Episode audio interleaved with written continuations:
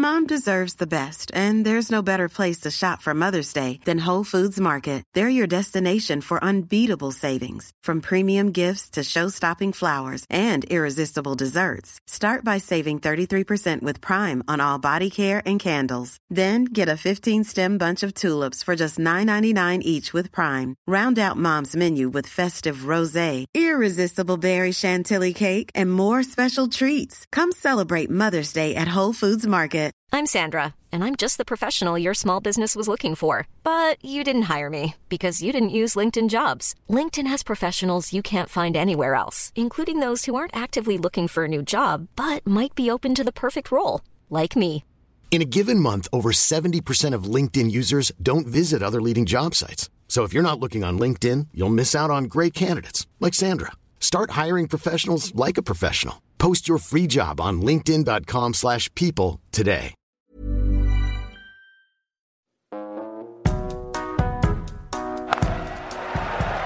Away for another Vaughan boundary. Well, he's a great fieldsman, Philip Tufnell. He often falls over and he's brought it into his batting as well.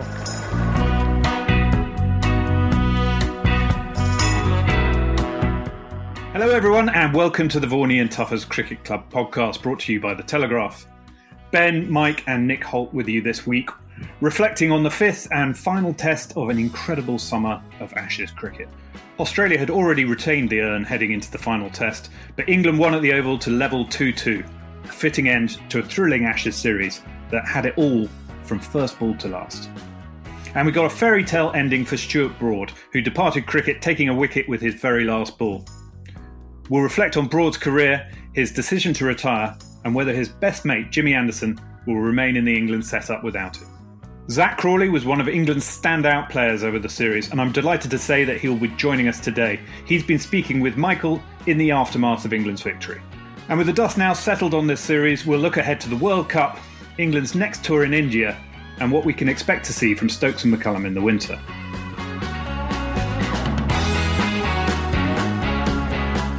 Morning, Mike. Morning, Nick. Uh, an incredible end to an incredible series. Uh, what did you make of that last test? It was it was a roller coaster. Had a bit of everything. Great batting, great bowling, a bit of weather. It was kind of a bit like the uh, the whole series in in microcosm, wasn't it, Mike? Yeah, I mean it's um, it's been an incredible five matches. Um, you know, there's not one game. I guess Manchester with the rain um, that disappointed, but the three and a, a bit days of uh, cricket that we saw at Manchester were, were fantastic. So it, it's been the best series that I've seen um, in, in, terms of uh, watching and, and, broadcasting in the game. It's just had absolutely everything. It's just had drama, uh, controversy, brilliance, rubbish at times. Uh, the rain's nipped in. There's been ball change. I mean, I have to say the ball change that England got at the Oval was genius. I've no idea how they got that newer ball.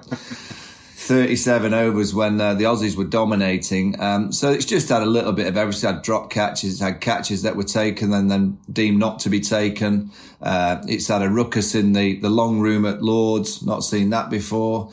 Um, yeah, th- there's nothing that this test series has, uh, hasn't had. And I just think it's been a great, um, just a great advert for, for the longer format. I mean, it's a, it, it's a format that is, kind of competing with all these franchise leagues around the world. And there's a lot of players that are younger, kind of just moving towards the, the white ball franchise model. I understand that, but I just hope that uh, a lot of those players uh, and younger players now watching what this uh, England side and, and Australian side have delivered in the last seven weeks. Surely you want to be a part of something like that in the future. You know, I felt yeah. very old actually yesterday when I was interviewing Ben Stokes afterwards and he looked at me and he said, when I was a young whippersnapper, in 2005, I thought, oh my God, I'm so old now. uh, I, I, was inspired to go on and play because of that series. And oh, this series will certainly have uh, inspired many, many more uh, young young boys and girls to get the bats in the garden and try and, in 10, 15 years' time, try and emulate this series. It was absolutely fantastic. Yeah. Well, you, you say it had everything. Well, the one thing it didn't have was a definitive result. But Nick, do you think do you, do you, do you think two all is a fair result? Not really. No, I think it's the most one-sided two all of all time. I, I, I, can't. England, you know, if this was a points decision, it'd be unanimous, surely. Um, And uh, and if it wasn't for the rain in Manchester, you know, Australia would be going home. The team that suffered the, the wrong end of the greatest Ashes comeback of all time. Um, it was it was just brilliant sport, wasn't it? It, it? There are not many things in life these days that that, that can that that match live sport for giving you the unknown, and that's what every match did. It was tense all the way through, from Zak Crawley cracking the first ball for four to Stuart Broad taking a wicket with the last ball of the series. It was just brilliant entertainment. I, I actually found yesterday agonising. I had to I had to see an emergency dentist during the Old Trafford test, and honestly, that was less painful than watching yesterday because because it, it, was so tense all the way through. Even when Murphy and, and Carey were batting at the end, you were thinking, could they do it? I mean, it's that kind of series. Perhaps they, perhaps they, there's one last twist. Um, but then, of course, Broad comes up and delivers a perfect finale. Yeah, but Holty, Holty, uh, don't give me the emotional spiel of how you were a roller coaster yesterday. The only reason you're a roller coaster in emotions because you you're writing a book on the Bazball revolution, and if Australia had won three one, your book was going crashing off the shelves. No one was buying it. I, I, I, think that as, uh, as Smith and Labuschagne were batting in the second innings at Headingley, that book was heading for the pulpers, I think. Um, but uh, yeah, and, and, the title has changed several times over the last couple of weeks. But uh, writing a book in real time when you don't actually know the ending uh, is not something I recommend. Uh, I tell you what, Ben, Ben, there is something that this series hasn't had uh, a run out. Really? That's a good point. It's not, it's not had a run out. Uh, and uh, Headingley, for the first time in Test match cricket history, uh, there wasn't a three. really? So it's not had a three in a Test match uh, for the first time ever, and it's not had a run out. So it, it can't be the greatest series of all time. You've got to have a run out, and you've got to have threes in every Test match. Well, Smith was near as damn it run out, wasn't it? Yeah, and, and that shows that third umpires just have no sense of romance. So, what what do you think, Mike? Two two fair, or do, do you agree with Nick that uh, a points victory for, for England? Oh, it's it's it's the outcome, isn't it? Over five matches, that's what it's ended up. But I reckon, I reckon if it was a boxing bout, um, I reckon the trainer's throwing the towel in after about the eighth. England pummeled them. Honestly, I've I've, I've, you know, we've criticised England rightfully in, in, the, the early stages of the, the series. They made some glaring mistakes which cost them. Uh, that first Test match at uh, Edgbaston, they should never have lost that game. They should never have come close to losing that game. Uh, but it's the way that they play. And then at Lords, that first innings batting and the bowling on day one, that's cost them. Uh, but to think that they've found the mentality to come back from 2 0, as, as Holty said, I mean, if they'd have won in Manchester and they would if the rain hadn't have uh, fallen, it would have been the greatest ever. You know, you don't yeah. come back. I mean, when the, the, the series, was it 32, Nick? When 1932, when they came back, yeah, when Bradman was in the side, but it was then, that was timeless tests. Yeah. You know, to come back from 2 0 down in this era where you're only playing 81, 82 overs a day and there is rain in the UK would have been remarkable. But, uh, like I put in my column today that I honestly think that Stokes will go down as the greatest eventually. If not, because it's not always um, as an England captain what you do on the field. It, yeah, it, you need to win. You need to win games, and he's win, won plenty of them. But it's more about the legacy that you create, and and in an era, and, and this is in, in no 2005, and you know in the 80s when Brearley was captain.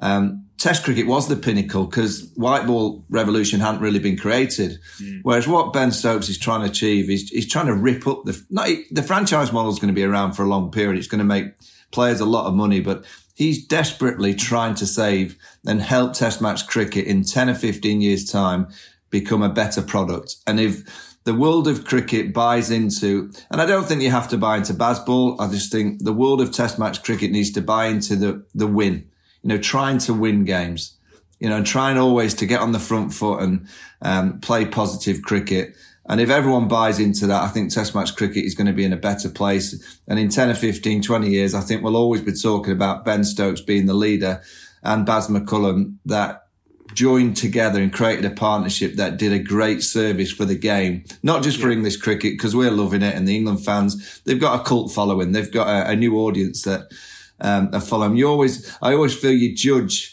uh, an England Test match series on the celebrities that suddenly start arriving to to watch the England side. And yeah. there was there was there was there was Hollywood stars, rock stars, you name it. There were footballers, rugby players. Everyone was at the Oval this week. Um, and there's been so many people that have contacted me to, to say that their kids have got into cricket because of the way that uh, this England side are playing. So I, I do think in time he'll go down as the greatest because he doesn't just deliver as a captain, uh, he delivers as a player as well. He, he's the best at dealing with the pressure. Yeah, I was going to ask whether you thought that the series had permeated and it got to the outside world and had won us new fans. You obviously clearly think that, mm. Mike. I mean, we're in a sort of bubble watching it. We're kind of fans already. Nick, do you get the impression that the wider world is sitting up and taking notice? I think if you watch newspaper col, read newspaper columns over the next couple of days, you can see the word Bazball mentioned a lot outside of the sports pages. Uh, you'll see business. Yeah. You've already written a piece for the Telegraph, Ben, on on the business world and uh, looking at, at, at, some of the Bazball principles. Uh, I read a piece early in the Independent saying it could be applied to politics. Look, it's going to, it, it's definitely uh, spread outside of cricket and and other sports teams want to know what's going on. How does Bazball apply to politics? Go in there spraying all sorts of shots. well, I think it's probably it's probably being honest to yourself that, that and, and, sticking to your principles um, under pressure, which is exactly what they did when they were 2 0 down, because that was the strength of leadership, really, because that was the moment when they could yeah. have blinked. But actually, they doubled mm. down on it and they scored quicker in the last two test matches um, and, and, and blew Australia away we've been on Ashes tours, Mike, and you've seen England go 2 0 down, and all of a sudden they're turning on each other, and you know, you know it's only going to end one way. But this time, uh, it galvanised them, really. Yeah, but I, I think the, the, the reason why they could do that is that those two first games, they were so close to winning both of them.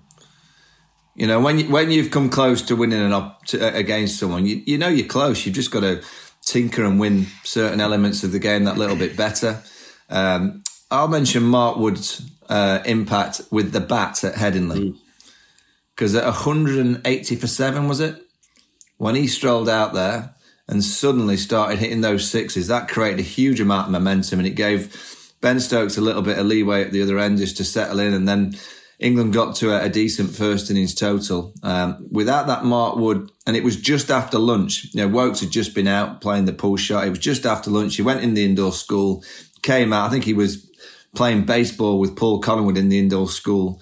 Uh, came out after lunch and hit those sixes, and then suddenly things starting to to change in terms of the momentum.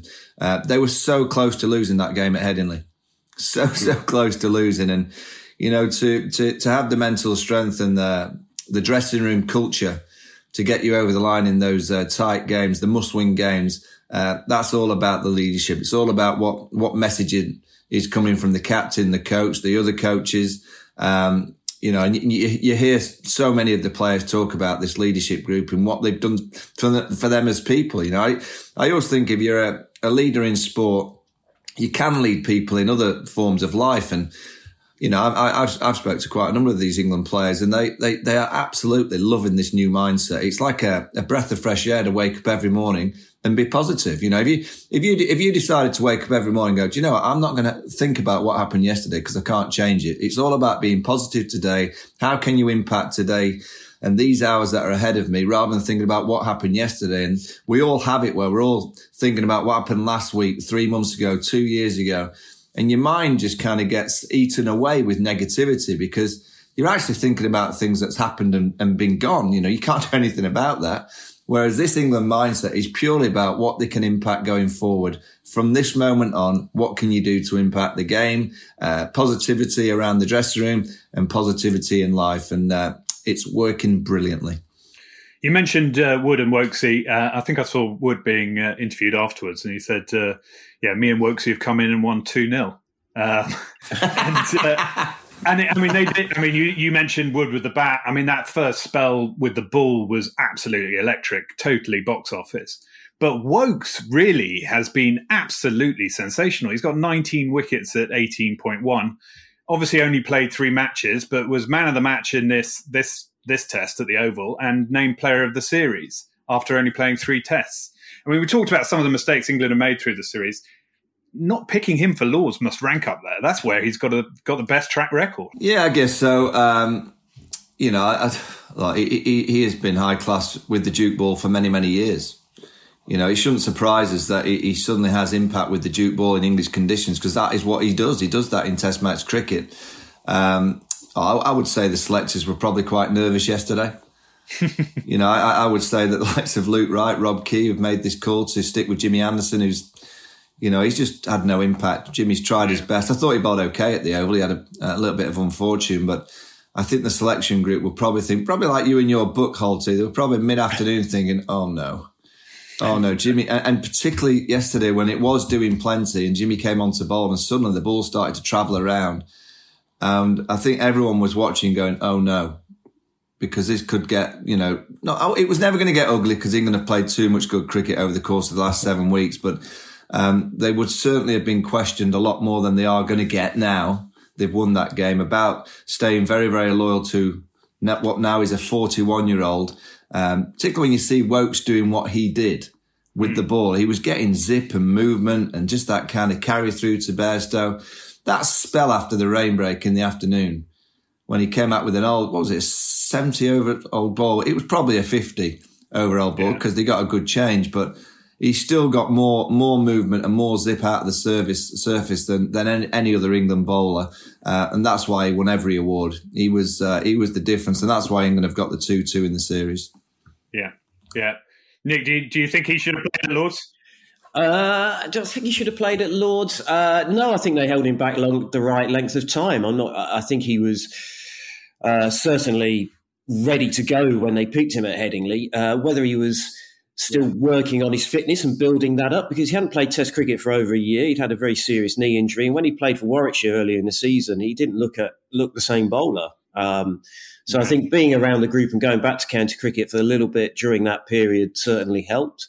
Um, but I, I, remember we, we spoke to Ben Stokes in New Zealand, and he said that he's uh, uh, orders to the England medical staff were to give me eight fit fast bowlers. Well, he ended the series with the oldest Ashes attack since 1928, um, and still managed to win both those Test matches, which you know, as Ronnie would know, that, that it, it, was probably down to his captaincy as well, as much as anything, the way he he managed those bowlers and the way he fashioned 20 wickets uh, at the Oval and probably would have done at Manchester had it not rained, uh, with his field changes, with his bowling changes, and was just giving them belief all the way through. And, and that's despite, to be fair, carrying Jimmy, which sounds harsh, but he, he, he didn't, yeah. he, but like I said, bowled well. He didn't have a lot of luck and he's, uh, and, and, and he still has a role to play with this England team. But, um, but they did it really without, without any input from him. And, uh, and, and that's remarkable. Jimmy ended the series with the same amount of wickets as Joe Root. and he only played um, one less test match. So that's. I would guess at a worse strike rate because because Joe didn't well, bowl that many overs. No, well, I don't know that, but Jimmy doesn't need you know reminding that it's not not been a great time. But I, I, I do think going forward that you know he has got something to offer. He, he will be around. He, he, you know, England need to make sure that they're they're looking after Jimmy in a way that you know can he can he play and also help out with the coaching. Whether he wants to do that or not, I'm not too sure. Can they use Jimmy Anderson, and you know England don't take play Test cricket till till February yeah. or end of Jan. You know, can Jimmy start to kind of work away into the system in terms of doing some coaching with the youngsters and you know to give give a 41 year old a year contract and it's a lot of money to potentially play four or five games. You know, it might be that they give him that, but he has to do some other work behind the scenes with with, with the younger bowlers uh, coming through the system. But you know, it, it's it's one of those series that you know, there's always in Ashes series, uh, they kind of point the finger at individuals because it's such a high profile series. But you look at Johnny Bairstow. Look at what Johnny Bairstow delivered in the last two weeks. He was under a huge amount of pressure after Headingley. No runs, drop catches.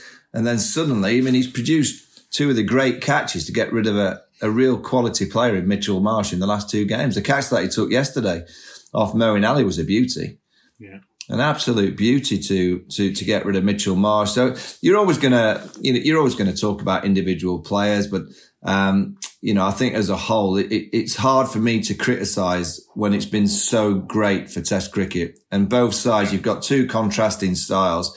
I mean, I do think that once the dust settles, I think Pat Cummins is going to have a lot more questions to answer than Ben Stokes. Okay, I was going to ask on that because um, just watching it on telly, the post match interviews, you talked about it being a, a, boxing contest. He did look a little punch drunk.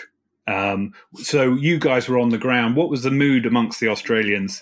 Obviously, they get to celebrate with the urn, but I'm I'm guessing it wasn't high fives all round. Nick, uh, well, in the press conference, Pat Cummins was pretty hollow-eyed. Actually, he, he, he tried to. Uh, he tried to describe it as a great tour. He did describe it as a great tour for them, retaining the urn and becoming world test champions. Um, but it felt a little bit forced, uh, if I'm honest. Um, mm. And I, I, they looked a broken team probably by the end in the field, not necessarily on you know the, the fact that they fought so hard on day five uh, with the bat uh, shows us plenty of spirit there in that respect, but. I think that they go home having to examine some of their their preconceived ideas on Test cricket. Uh, Smith and Warner will go soon, um, and that leaves a big hole. I, I look at the Aussies. Um, they they'll be lying if they don't have a huge amount of regrets. This is an Australian group that drew two two here in uh, 2019, where they were the better team. 2019, they were the best team by a mile. Didn't get the job done. They only drew. You know, they'll be thinking about those great Australian sides of the 90s, early 2000s that always got the job done here in the UK and back home in Australia. Uh, this group of Australian players won't do that. They haven't done it. You know, and when you 2 0 up, and from being 2 0 up, I just felt that they played such a safe game. You know, it was crying out for them to just go for it. All they have to do is win one in three. Just go for it. And, you know, the safe nature of, um, your mindset when you're playing in in such a, a safe negative way it backfires. You know you end up having moments like we saw yesterday afternoon. You end up having those complete momentum shifts in the first innings. That second morning when australia batted yes it swung but they tried nothing to put england's bowlers under pressure. They tried absolutely nothing. They didn't come down the wicket. They didn't try a shot or two they were just purely playing for survival. And that is where Australia lost this game. They should have got 400 in the first innings. If they'd have got 400, I, I think they win that test match. And that pitch was playing well enough for the Aussies to go and get 400, 450, and they'd have won the Ashes. Same at Headley in the second innings. That was a that was a 400 wicket in the second innings that uh, Australia batted on. It was flat. It wasn't doing a great deal. Um, no spin for Moeen Ali. Moeen Ali picks up Labuschagne and Smith. Uh, in that innings. Um, so they've had an incredible amount of opportunity to win this series. And, and they're, they're lying if they don't get on that Qantas plane or wherever they're flying back with and sit back and go, oh no, we, we, we, we've missed a, a huge opportunity to join that great Australian era of the 90s, early 2000s of winning Ashes series here in the UK. And uh, we won't see many in the next series here. We, we, we, might see a few in the, the series in a two and a half years time in, in Australia, but they've all done that. They've all had that kind of moment of beating England in, in their own backyard. Uh, not many will be back here. How many years is it, Holty? Four and a half, four years? Well, 2027, yeah. So four years. There won't, there won't be many.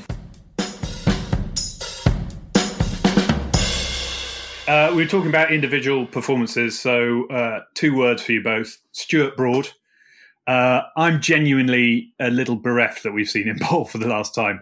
Um, how surprised, first of all, were you that he had announced his retirement? Uh, I think surprised, yes. Uh, if you'd said to me at the start of the series that he was going to announce his retirement in the last test, I wouldn't have been surprised. But I just wonder whether his performances had persuaded him that actually, oh, maybe I've got another year or two left in me. Um, yeah. So it came as a shock from that from that point of view, given what he'd achieved in the series. Um, and we're going to miss so much about Broad. We're going to miss obviously his bowling, but yeah. he, but his his competitiveness, the, his ability to be a wind up merchant, his petulance sometimes, you know, his ability to conjure great spells from nowhere, um, and he, he, talks so well about the game. Um, he's an original original thinker. He's going to make a brilliant pundit. Um, so we're not going to lose him for long. He's going to be on our TV screens, and we're going to be able to hear his thoughts on the game.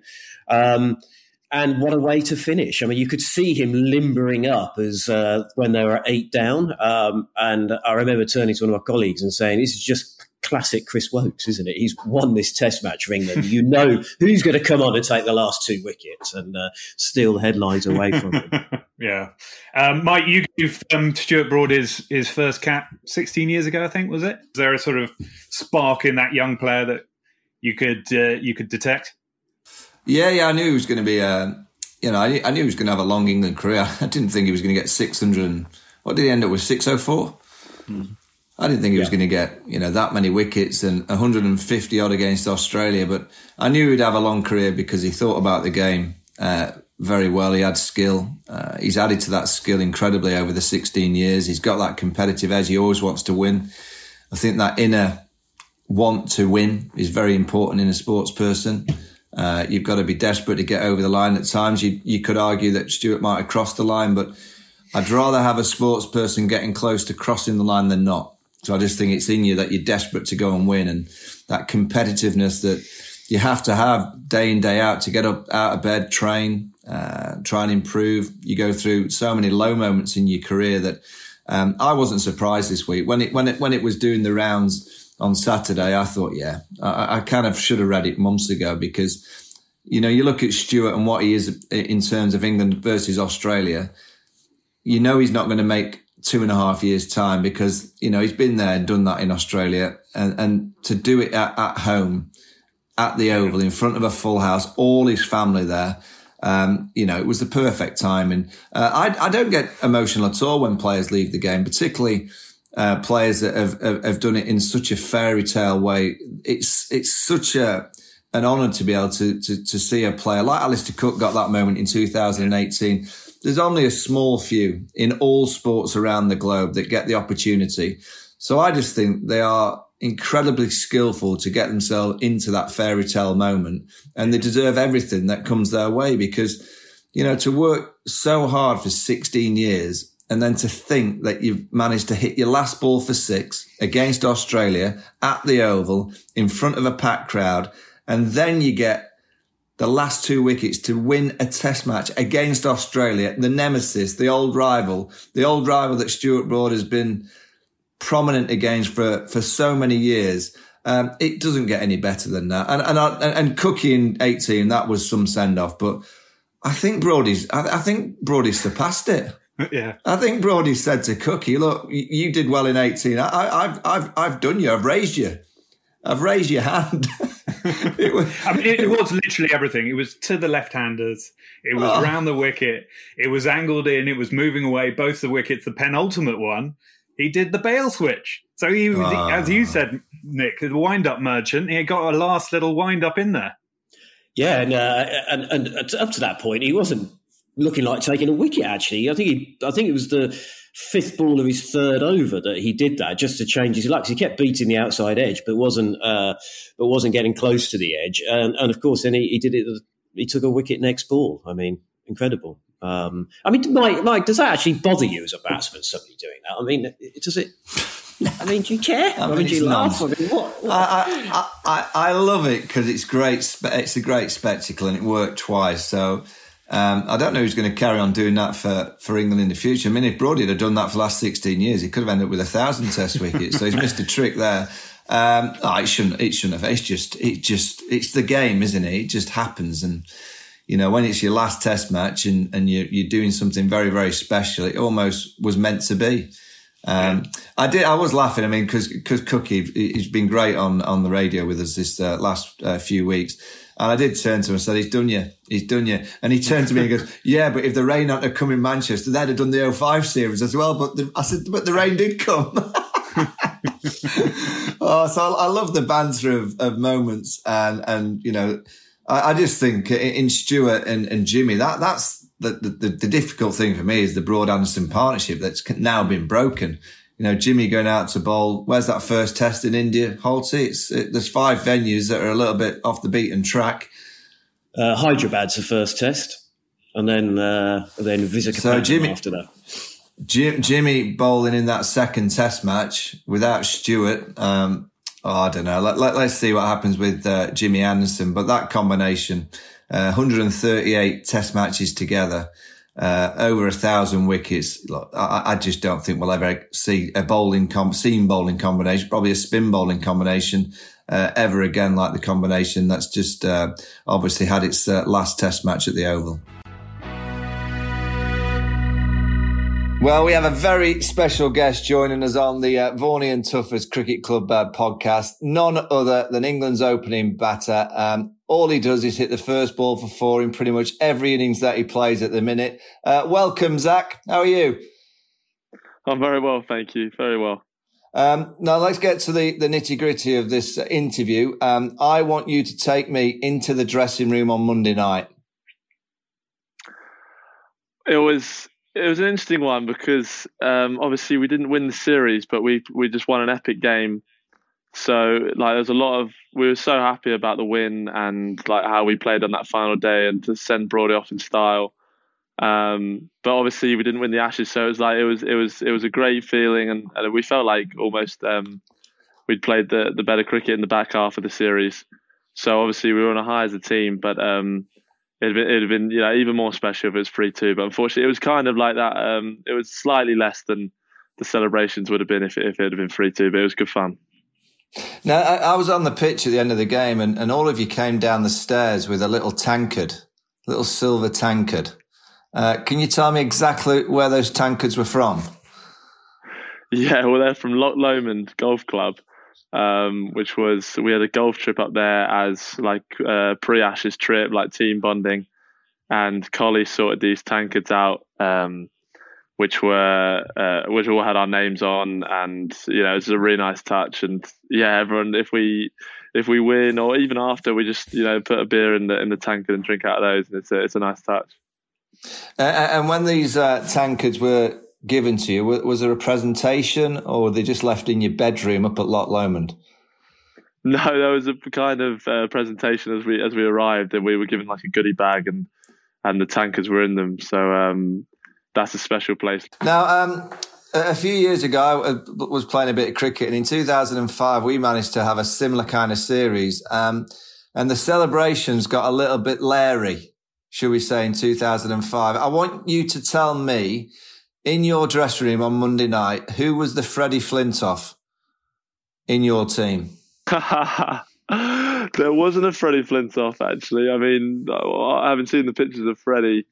Um, it would have taken a lot to be to get there a Freddie Flintoff, but no, like I say, it was uh, we had a great time. We enjoyed spending ch- uh, time together after a you know a hard fought series. Um, but uh, like I say, it's probably a, a, bit more muted than your one, having obviously you just won the Ashes and um, obviously, the, the, Aussies retained it. So um, no, there wasn't a Freddie. and and is that true that you didn't um, you didn't have a drink with the Aussies afterwards? Is that right?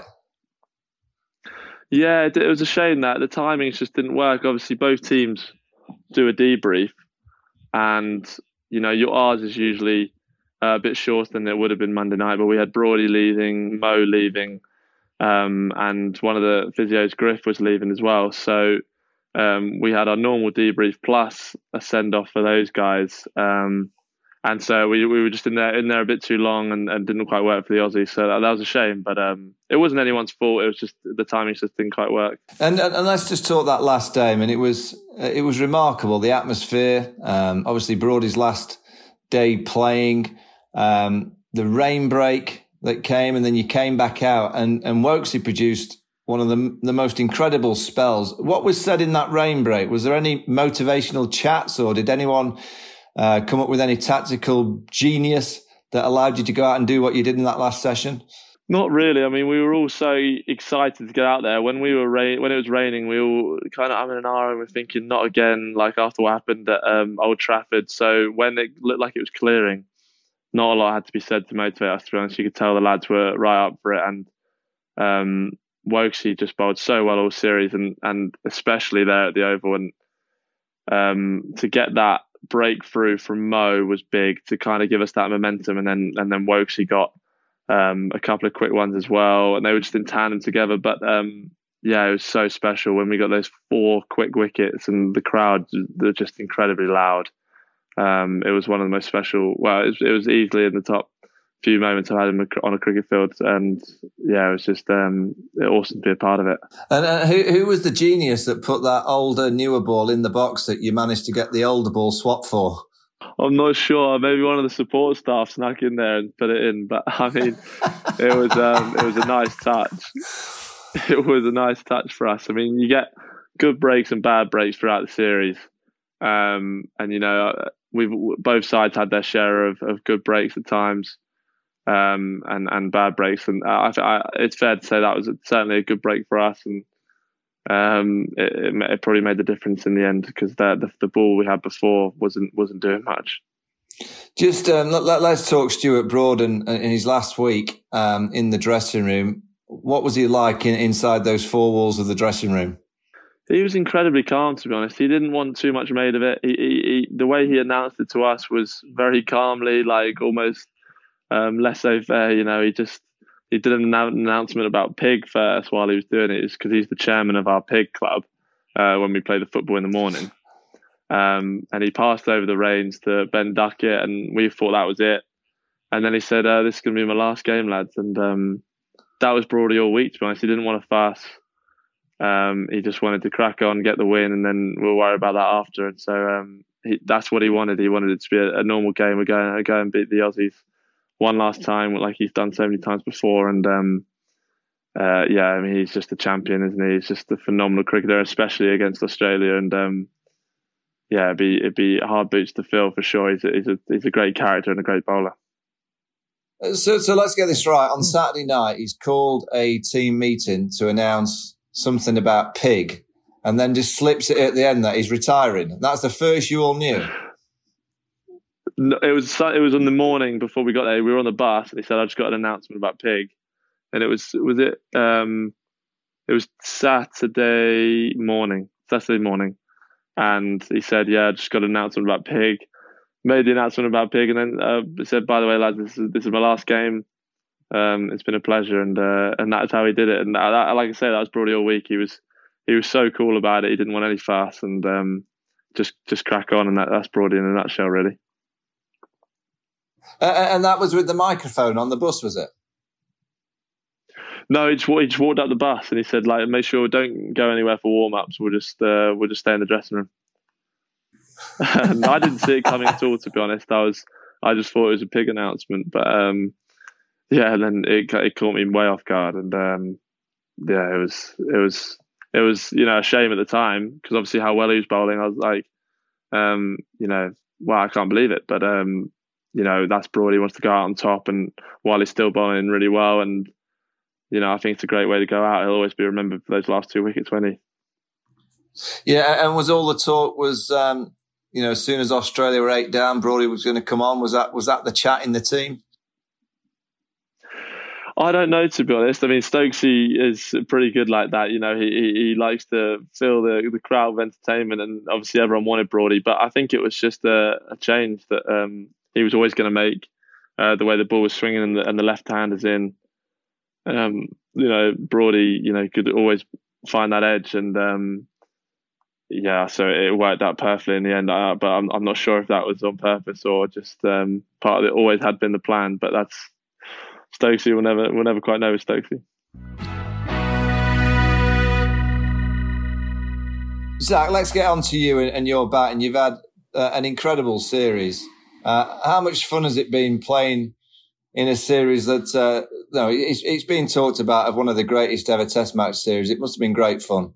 Oh, it's my favourite series I've ever played in for sure. I mean, the Ashes is is definitely different to the rest, and um, with, with no football on as well, it seemed like there was a lot of media attention about it and uh, a lot of hype about it before we before we even started, and then to be you know every game going down to the wire, it seemed was um, you know it was, it was incredibly special to be a part of, and you know I won't forget it. Just can I take you back to the first ball of the series?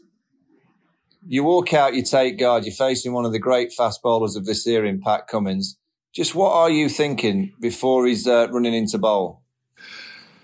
Well, it was certainly in the back of my mind that I wanted to be positive against the ball, and if it was if it was there to hit, I was gonna I was gonna try and you know get it away because I just thought I'd send a really good message. Um, it wasn't like I was I was I wasn't all in on it. I wasn't like I'm to swing at this wherever it is because um, I thought that might have been reckless. But I certainly thought you know if it's in my area somewhere somewhere quite full, I'm going to try and put my hands through it, and um, and luckily it hit the middle of the bat and um, I was pleased. That was kind of the I wanted to to make an impression, and you know wanted to show them that we were going to keep playing the same way. So I'm I'm, I'm thankful that it came off. And do, do, do, you know when you go out to bat? I mean, you play so many aggressive shots early. Do you, do you just have this mindset that you don't fear getting out and all you're thinking about is scoring runs?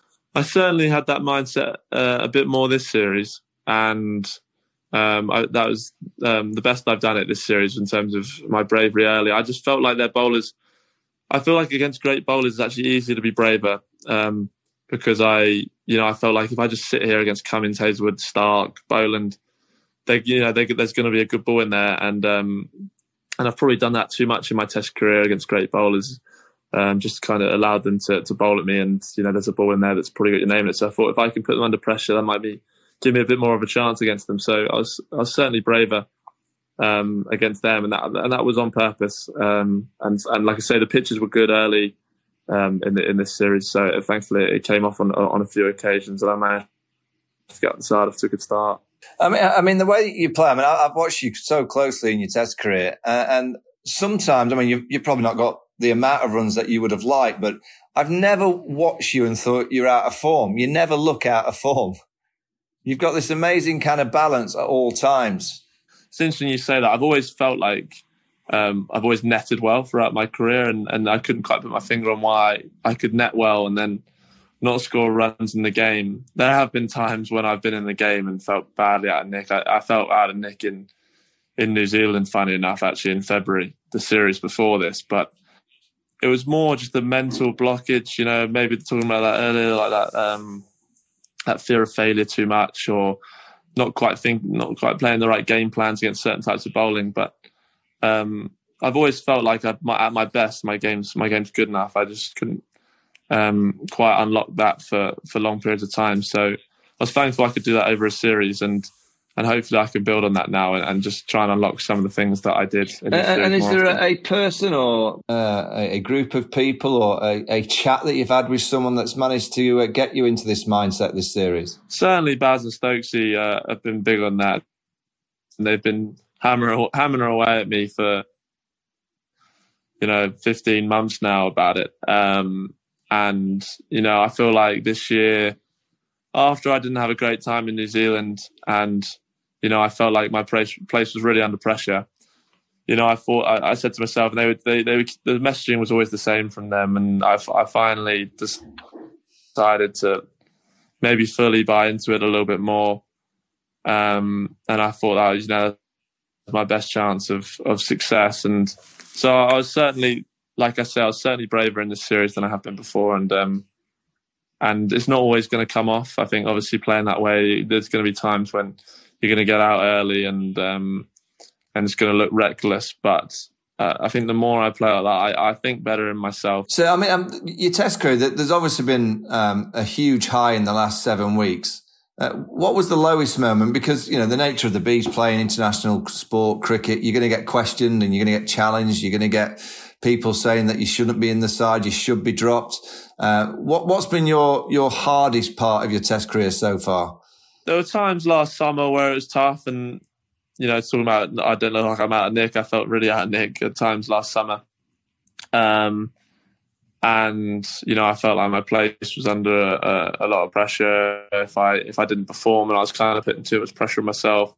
Um, and similarly, I felt that in February in, in New Zealand, they were probably the two points where I felt most uh, vulnerable in my place. And um, you know, I feel like when I put pressure on myself, I, I perform worse. Uh, and and someone like Ben Stokes, I mean, I, I, I love watching captains operate because there's there's no one style that's uh, the right way. There's there's so many styles uh, that people can be different styles of captains, but I, I just love watching Ben Stokes operate. What's it, what's he like, and and is he the kind of captain that takes you to one side and there's one on one conversations that he has with all the players? Yeah, he's he's an, obviously an excellent captain. Everyone's seen that tactically as well. Like he does some some things, and you're thinking, oh, I wonder what why he's done that. And a lot of the time, it comes off, and um, you know, he's he's got a great cricket brain, and he's a great communicator. The way he speaks to the group has probably like surprised me the most about how good he is. Like he he, he communicates so well, and um, I think everyone knows their role so clearly because of him and him and Baz. Like they they they don't leave any grey. Uh, everyone knows exactly how they want to play, and um, it makes the game a lot more simple for us when we know what's expected of us. And, and you're a group of uh, players and coaching uh, staff that always speak so positively. You can't look back. It's all, always about the day ahead, the future that's uh, coming as well. So is that something that Ben and Baz hammer home into you that you can't change things that have gone on in the past? It's all about the here and now. He's just, he's just an optimist to his core. I mean, uh, even in Manchester when it was raining, um, and it just it was four o'clock and it was still pouring down outside. He was like, "Don't worry, we'll get out there." And everyone's kind of like looking at him, and you know, I think he's just so positive, and, and Ben, I think Ben feeds off that and leads him to be more positive as well. And we just always look at the upside and what we're doing well. Um, even if we've had a bad day, don't look at it too deeply. It's like, what did we do well today? Let's do that again. Um, and that's kind of where I was as group. And I think that's why it comes across like we're quite relaxed at times. But um, I think that's just the positivity and the confidence we have in ourselves. Uh, and the Bazball approach, I mean, every time you've been challenged, um, you know, I, I, remember last summer, oh, can you do it against India? You did that. Oh, can you do it in Pakistan? Well, it worked in Pakistan. Uh, oh, can you do it against the number one team in the world? Well, it's been successful. Um, not won the Ashes, but been very successful against the number one team in the world. The big question now, can it work in India against a spinning ball? well, only time will tell that. But the one thing is for sure is we'll, we'll certainly play the same way. It wasn't too much spin in Pakistan, so it'll be slightly different to that. But um, it will certainly will certainly play the same way. And I think that's what's so good about the group is we focus on how we're playing rather than um, the results of it. And we, we hope that that takes care of itself in the long run. And um, we'll certainly focus on how we're playing in India, and it'll be very similar to, to how we've played in all the other series. And um, and hopefully it's enough. Uh, and I'm going to finish with the, the, the big question. Um, I always say you're a golfing team when you know the cricket gets in the way of your golf. Um, from rankings one to five, you've got to give me the best five golfers in the team and who's winning all the cash. Who's taking all the dosh? um, good question. Am I am I included? Well, yeah. I, mean, I, I want to know in the money list in the England dressing room, the golfing team, who's at the top of the money list? well, there's a few blokes off dodgy handicaps, so I mean, we'll we'll go off purely scratch. Um, it would be myself and Jimmy, one, two, depending on the day. Jimmy's very good golfer. Brookie narrowly behind. Um, and then it would be maybe Rooty or Baz just behind that, or just behind Brookie. And then you've got a little group around eight handicap who you got the best, those Stokes, Lawrence. Who have I missed here? Collingwood's maybe actually just above Root, just behind Brookie that's kind of the. Oh no, sorry, I've forgotten Trescothick as well. Trescothick could be number one actually.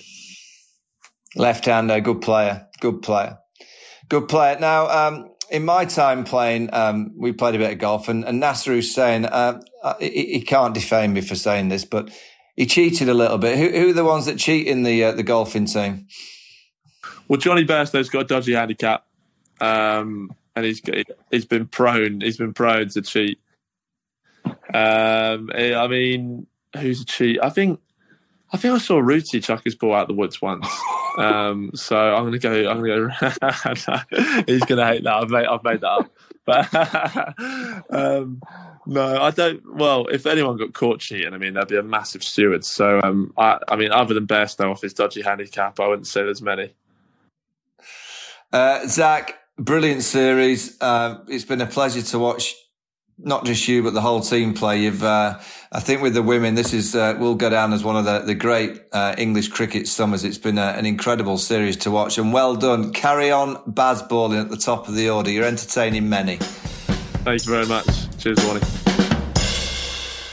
Uh, so, guys, we were talking about what's coming up. We've obviously got the Cricket World Cup in India. England defending champions, but uh, how do you rate their chances of uh, holding on to the title in India? Uh, whoever beats them will win. Simple as that. I think whoever beats England wins the World Cup. It's a semi final. I think England will get to the semis. Um, India would, would want to avoid England, I would think. India are going to be hot favourites on, on home soil on, on those pitches. But, um, you know, India's way of playing white ball cricket is still a little bit dated. You know, they have a, a number of uh, superstar young players that they could add to this Indian team and almost play a very modern white ball game, but they won't do that. They'll stick with their their team that's been playing for a while. They haven't won a, a major trophy since back in back in India. They, they might have won a Champions Trophy in around 2013, but you know, a major, major trophy. It's a long time, and it was the last uh, World Cup in India, so the pressure will be on the Indian side. Um, but I just think this England white ball team is such a powerful unit that whoever beats them uh, will win the World Cup. Nick, what do you reckon between India and England? Yeah, that's a good shout. Uh, England's batting is still incredibly powerful, and they've got power. They've got players to add to that as well. They're not short of guys who can hit the ball out the park. Uh, they're bowling in Indian conditions. That's probably slightly different. That's perhaps going to be uh, the biggest challenge for them. Uh, for the test team, they're next. They don't actually play now until uh, the test tour to India. Um, and of course, there was the inevitable question to Ben Stokes. He rolled his eyes yesterday when he was asked, "Will Bazball work in India?" Um, I mean, it's going to be great to watch uh, to see that in action. Uh, England will obviously take the attack to India regardless of the pitch is prepared, uh, and it'll be very interesting to see how India react to that. Um, that's going to be great viewing as well. So there's a lot of uh, there's some some great cricket coming up for England, and um, and we just can't wait for it to happen after watching this Ashes series. Uh, what I'll say about the way England will play in India, they will go and strike it. They'll score quickly, and they'll, you know, if they get bowled out in 50 odd overs, they'll, they'll have 250, 300 on the board because that's the way that they play. Um, and what they'll do to the Indian batting lineup, I think England's mechanism will be to challenge India's batters with, and I'll use the word, sometimes Indian players bat quite selfishly for themselves, for their own numbers. And I think England will use that as as a, a, tool to say, okay, we'll just try and dry up the runs because we know that you're not going to play too many expansive shots because they like their own numbers. You know, they get some big, big numbers. I think the Bazballers will play aggressively with the bat, and then with the ball, it'll, it'll be about restriction, clever fields, dangling the carrot, and trying to play on that on on that kind of mindset that you know Usman Khawaja was brilliant in the series, but there were times in the series where you felt that England were controlling the game when Usman and Marnus were in together because the dots were building and the pressure was starting to develop and the scoreboard wasn't ticking. I think England love that style of batter. What England don't like is a Mitchell Marsh, Travis Head that come out and score very similar to like they score. I think they go, oh no, you know, because you know, of all the, the bowlers in the in the series, Woakes has been a, a standout. Mitchell Stark and, and Pat Cummins have been great as well. Stuart Broad. You know, England's attack going to India, you, you don't look at it and think, oh, they're going to roll India quickly. You know, it's not an attack that you'll blow in India away, but if your batters get off to, you know, the start that we know they can and bat first and the pitch is pure and they smash 400 quickly, I think Ben will work out some mechanisms to put them under pressure by bowling dots and try and force them into the big strokes. Yeah, I mean the for for the Test series in India, you would have thought the batting lineup's pretty settled. Maybe some question marks over three, depending whether Ollie Pope is fit and gets back. Um, but the bowling, more question marks. Who do you think they will will pick as their bowling attack? Well, obviously Jack Leach comes back uh, with his um, yeah after his back injury. Moeen Ali's reconfirmed his retirement, his second retirement. We never know though. Maybe he will uh, sit back in again. Rehan Ahmed, I'm sure, will come into come into things. Will Jacks, who went to, to Pakistan, uh, Mark Wood's Pace will be needed. Jimmy Anderson, they'll hope to get a couple of tests out of him with his reverse swing skills. Um, probably, as as Vaughan said earlier, acting as a little bit as de facto bowling coach and in charge of the bowling plans. Ollie Robinson as well. Um, will Chris Woakes be picked because there is he, his record overseas. He's not very good, uh, but he's yeah. just won the Compton Miller Medal as man of the series. It'd be odd for them to be left out for the next Test series. Well, I, Halty, what I think England will do, and, and, sometimes when you lose your place in the side, it, it, and, and he's the vice captain, Ollie Pope. You know, and Ben Stokes moves to number three, and in India, you you kind of look if you want to get all your spin options in and pack your batting also you know, you go Crawley, Duckett, Stokes at three, Root, Brook, Bairstow at six, and then you go Will Jacks at seven, Ahmed at eight, and then you could go Woakes at nine, and then you could have a, a Tongue, a Wood at, at number 10, and then you've got Jack Leach at 11. Now that's a pretty good bowling team and strength in batting team. Um, you know, if Pope plays, Stokesy probably bats down at number six, and you might have one less spin option. You know, you will need your spin options in India unless they, you know, gamble that Joe Root's going to be that kind of uh, off spinner uh, and not play Will Jacks. We'll have to wait and see. But uh, there's loads of different combinations that England could go for. Uh, you know, Woakes has got to go. He's got to be, you know, he, he's got to see himself now as that that leader of the attack. Broady's out the way. Um, can he can he train himself and skill himself to be a threat overseas as, as I don't think it'll ever be as much as he is in the UK, but can he can he take a leaf out? Remember years and years of Jimmy Anderson was being questioned, oh, he can't do it overseas. Well, he's become a brilliant bowler overseas. I just wonder if Chris Woakes can do that and, and, and achieve that over the next two or three years of his career. Okay, that's all for today. Thank you, Mike. Thank you, Nick.